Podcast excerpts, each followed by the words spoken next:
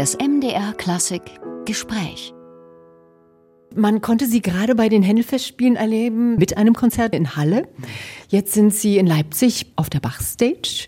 Händel versus Bach, könnte man sagen. Es gibt ja Fangruppen, die da keine Kompromisse eingehen. So ähnlich wie früher bei den Beatles und Stones. Wie halten Sie es denn? Also ich bin natürlich großer Beatles-Fan, klar, wie es mein Bruder auch war.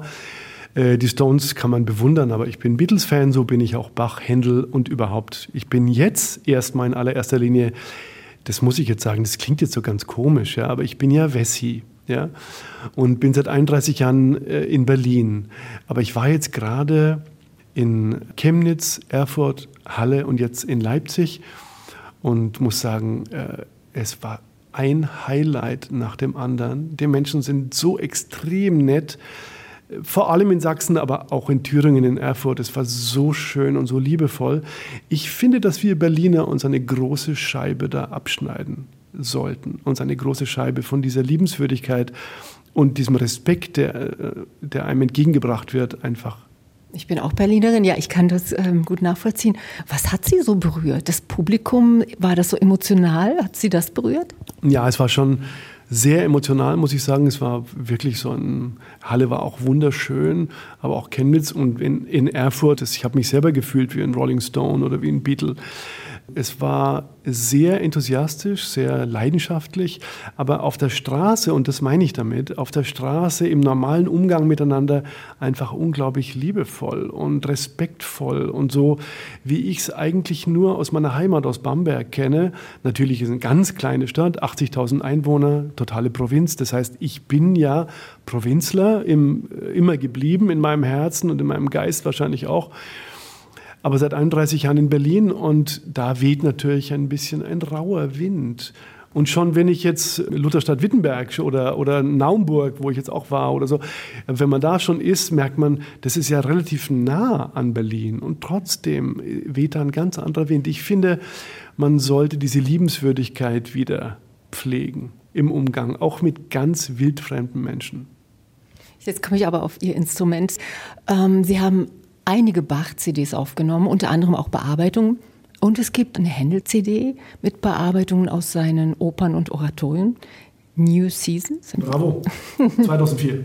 ja, im Grunde würdigen Sie den Mann, der Ihr Instrument, die Oboe, so geliebt hat.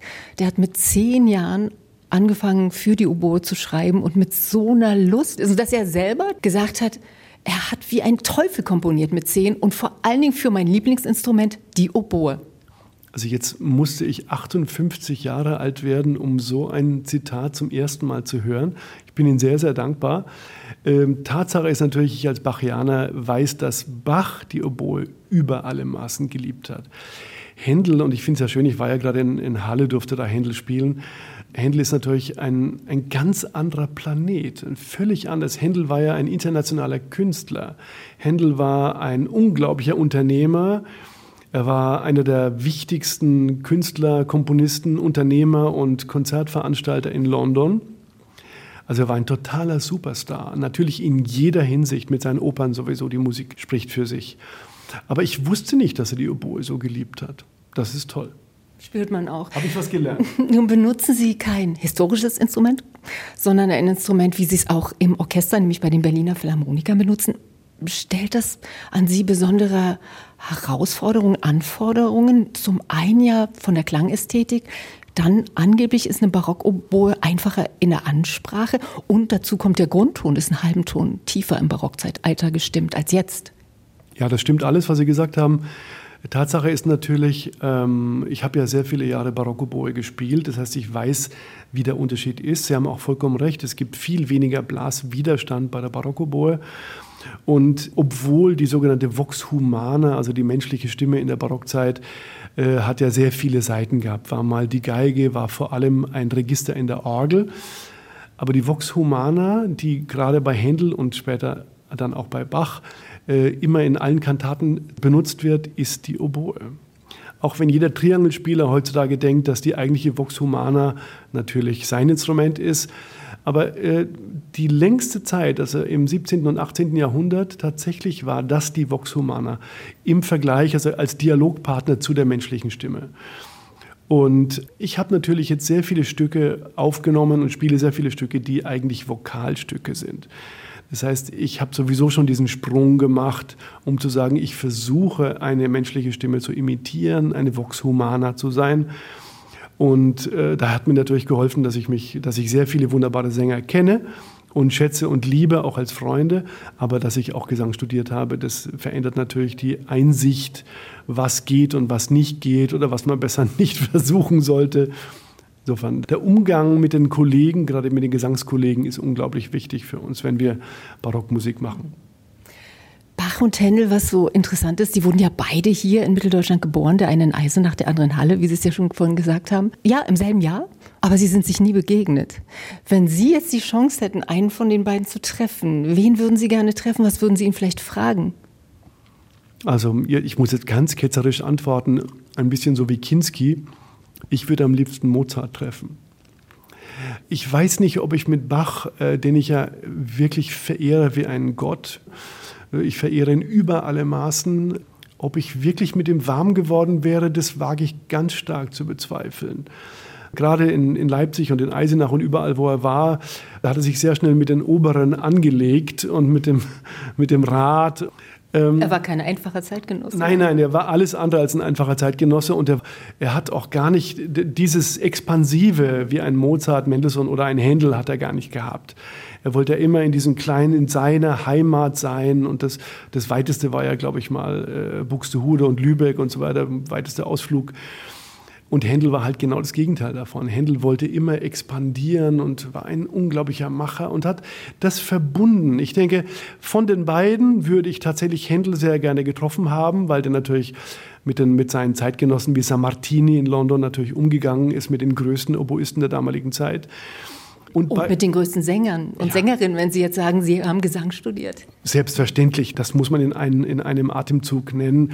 Er hat natürlich auch äh, für die besten Sänger dieser Zeit geschrieben, seine, seine Rollen natürlich klar in seinen Opern ich denke, zwischen Bach und Händel, obwohl ich Bach noch viel, viel, viel mehr verehre, einfach aus persönlicher Leidenschaft, würde ich dann wahrscheinlich doch lieber Händel treffen und sagen, bei einem wunderbaren äh, Flasche Champagner oder sowas hätte ich ihn wahrscheinlich überredet, noch ein paar Konzerte für die Oboe zu schreiben.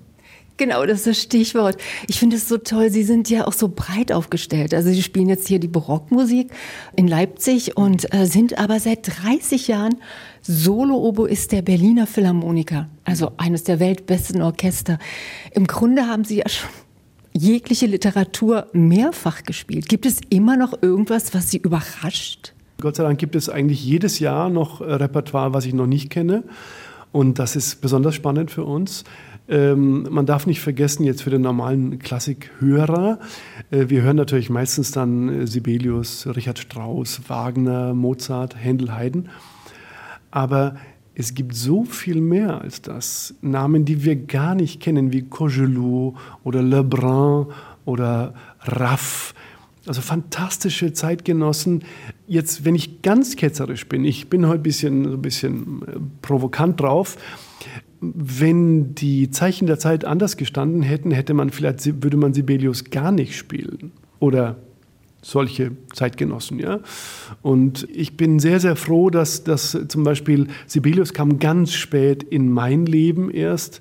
Ich war ja vorher in Bamberg als Soloboist bei den Symphonikern da habe ich ein einziges Mal eine Sibelius-Symphonie gespielt und als ich dann nach Berlin kam, eigentlich auch erst mit Simon Rattle der sehr viel Sibelius äh, gemacht hat mit uns. Insofern war das totales Neuland. Ja? Und jetzt tun wir so, als wenn das normal wäre. Aber unter anderen, also in einem anderen Universum, äh, könnten ganz andere Komponisten äh, eigentlich auf unserem äh, Speiseplan sein. Vollkommen andere, deren Namen ich zwar kenne, wie Zelenka und äh, ja, ich habe schon einige genannt, Verlendis äh, und eben nicht vielleicht Richard Strauss. Vielleicht nicht Händel in einem anderen Universum sondern es sind vielleicht mehr Sammartinis und mehr Marcellos und mehr Leute, die, die vielleicht ähnlich oder genauso gute Musik geschrieben haben, aber eben nicht diese Fortune hatten, um ganz nach vorne zu kommen. Ähm, wir dürfen nicht vergessen, Felix Mendelssohn Bartholdy hat eigentlich erst dafür wieder gesorgt, mit seinem Engagement für Johann Sebastian Bach, dass Bach diese Rolle eingenommen hat, die er für mich sowieso hat. Er ist der Übervater von jeglicher klassischer Musik für uns, für mich in der westlichen äh, Welt.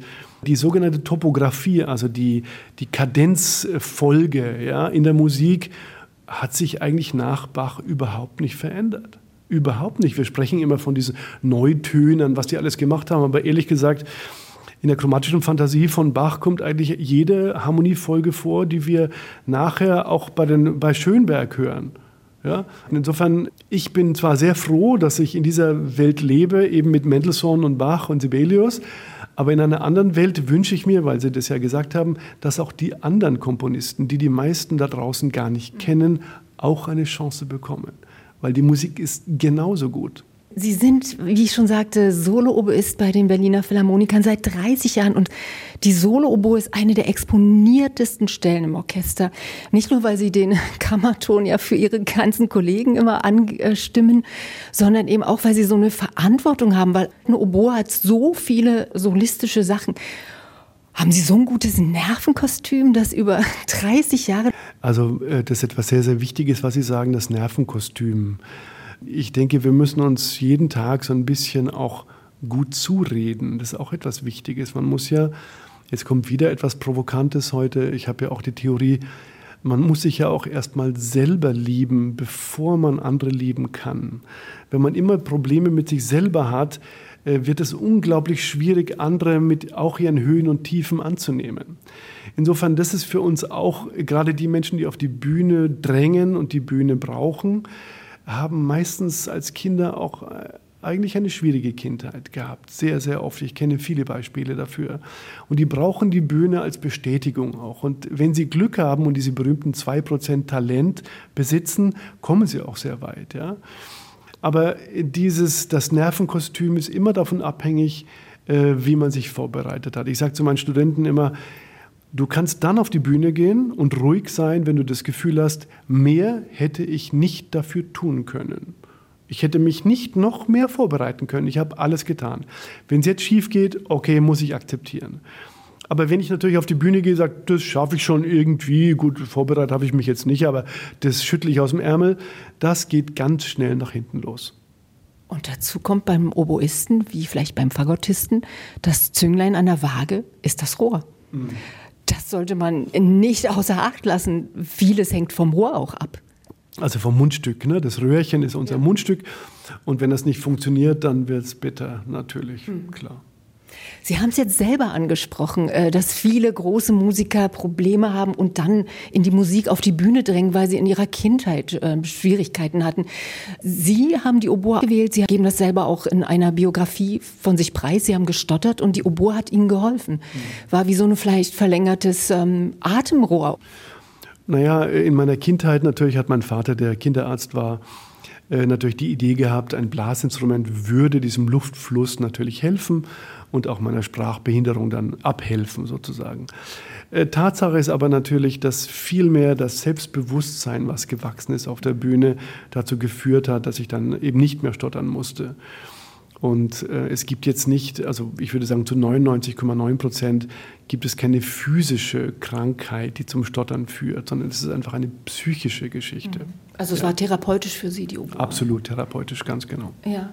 Wenn man so hört, was Sie alles machen, ja, Sie sind Solo-Oboist, Sie spielen solistisch, ähm, Sie haben jetzt eine Biografie geschrieben, Sie entwickeln Programme, Sie geben Meisterkurse, Sie bauen auch Dirigentenstäbe. Also das alles, man könnte meinen, Sie sind nicht ausgelastet bei den Berliner Philharmonikern.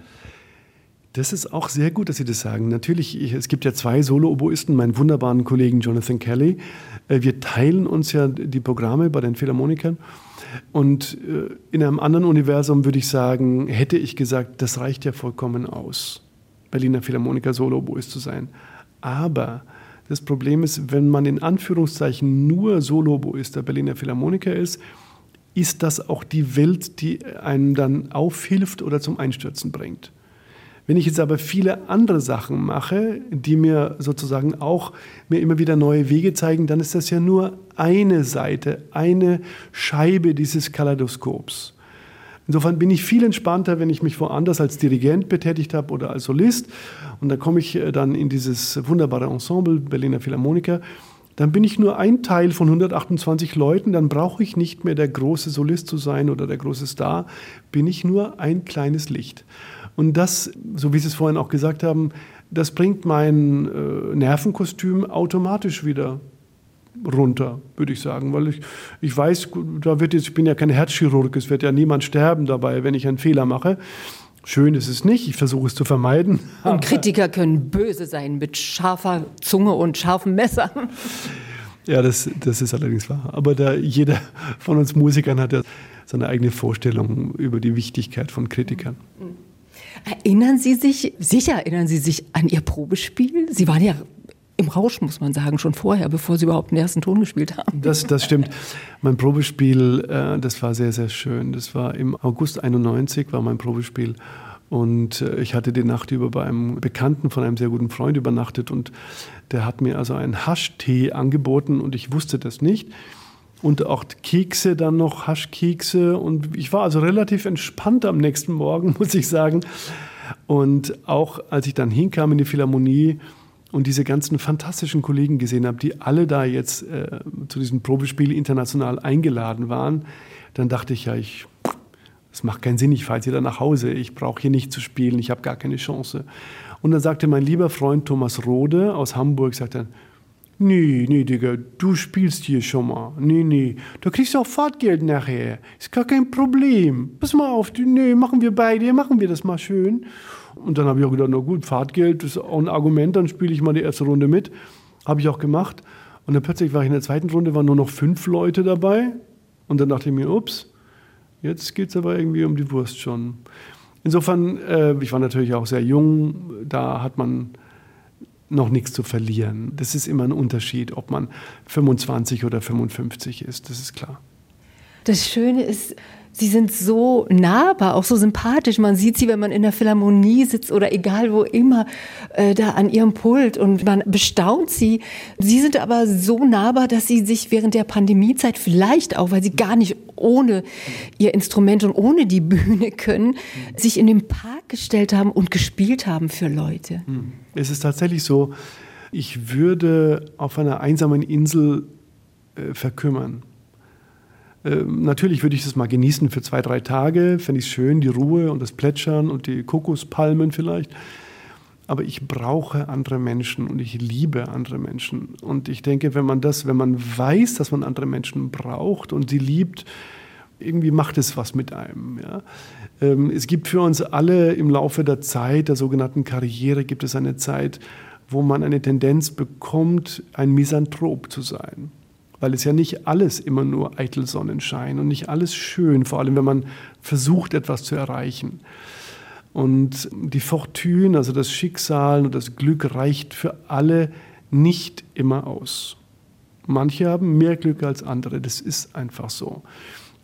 Das heißt, ich hatte natürlich auch sehr, sehr viel Glück in meinem Leben sehr viel Fortune, sehr viele Menschen, äh, die mir den richtigen Weg gezeigt haben. Also ich kann eigentlich bis zum Ende meines Lebens dankbar sein für ganz, ganz, ganz viele Menschen und für das Glück, was mir geschenkt wurde. Also das ist natürlich, äh, ich bin in einer Position, ich darf mir vieles jetzt aussuchen und das ist natürlich ein Gottesgeschenk, das muss man sagen. Das durfte ich vor 30 Jahren natürlich nicht. Da musste ich machen, was man mir gesagt hat. Dann wünsche ich Ihnen weiterhin auch so viel Fortune und bedanke mich fürs Gespräch. War eine Freude, danke.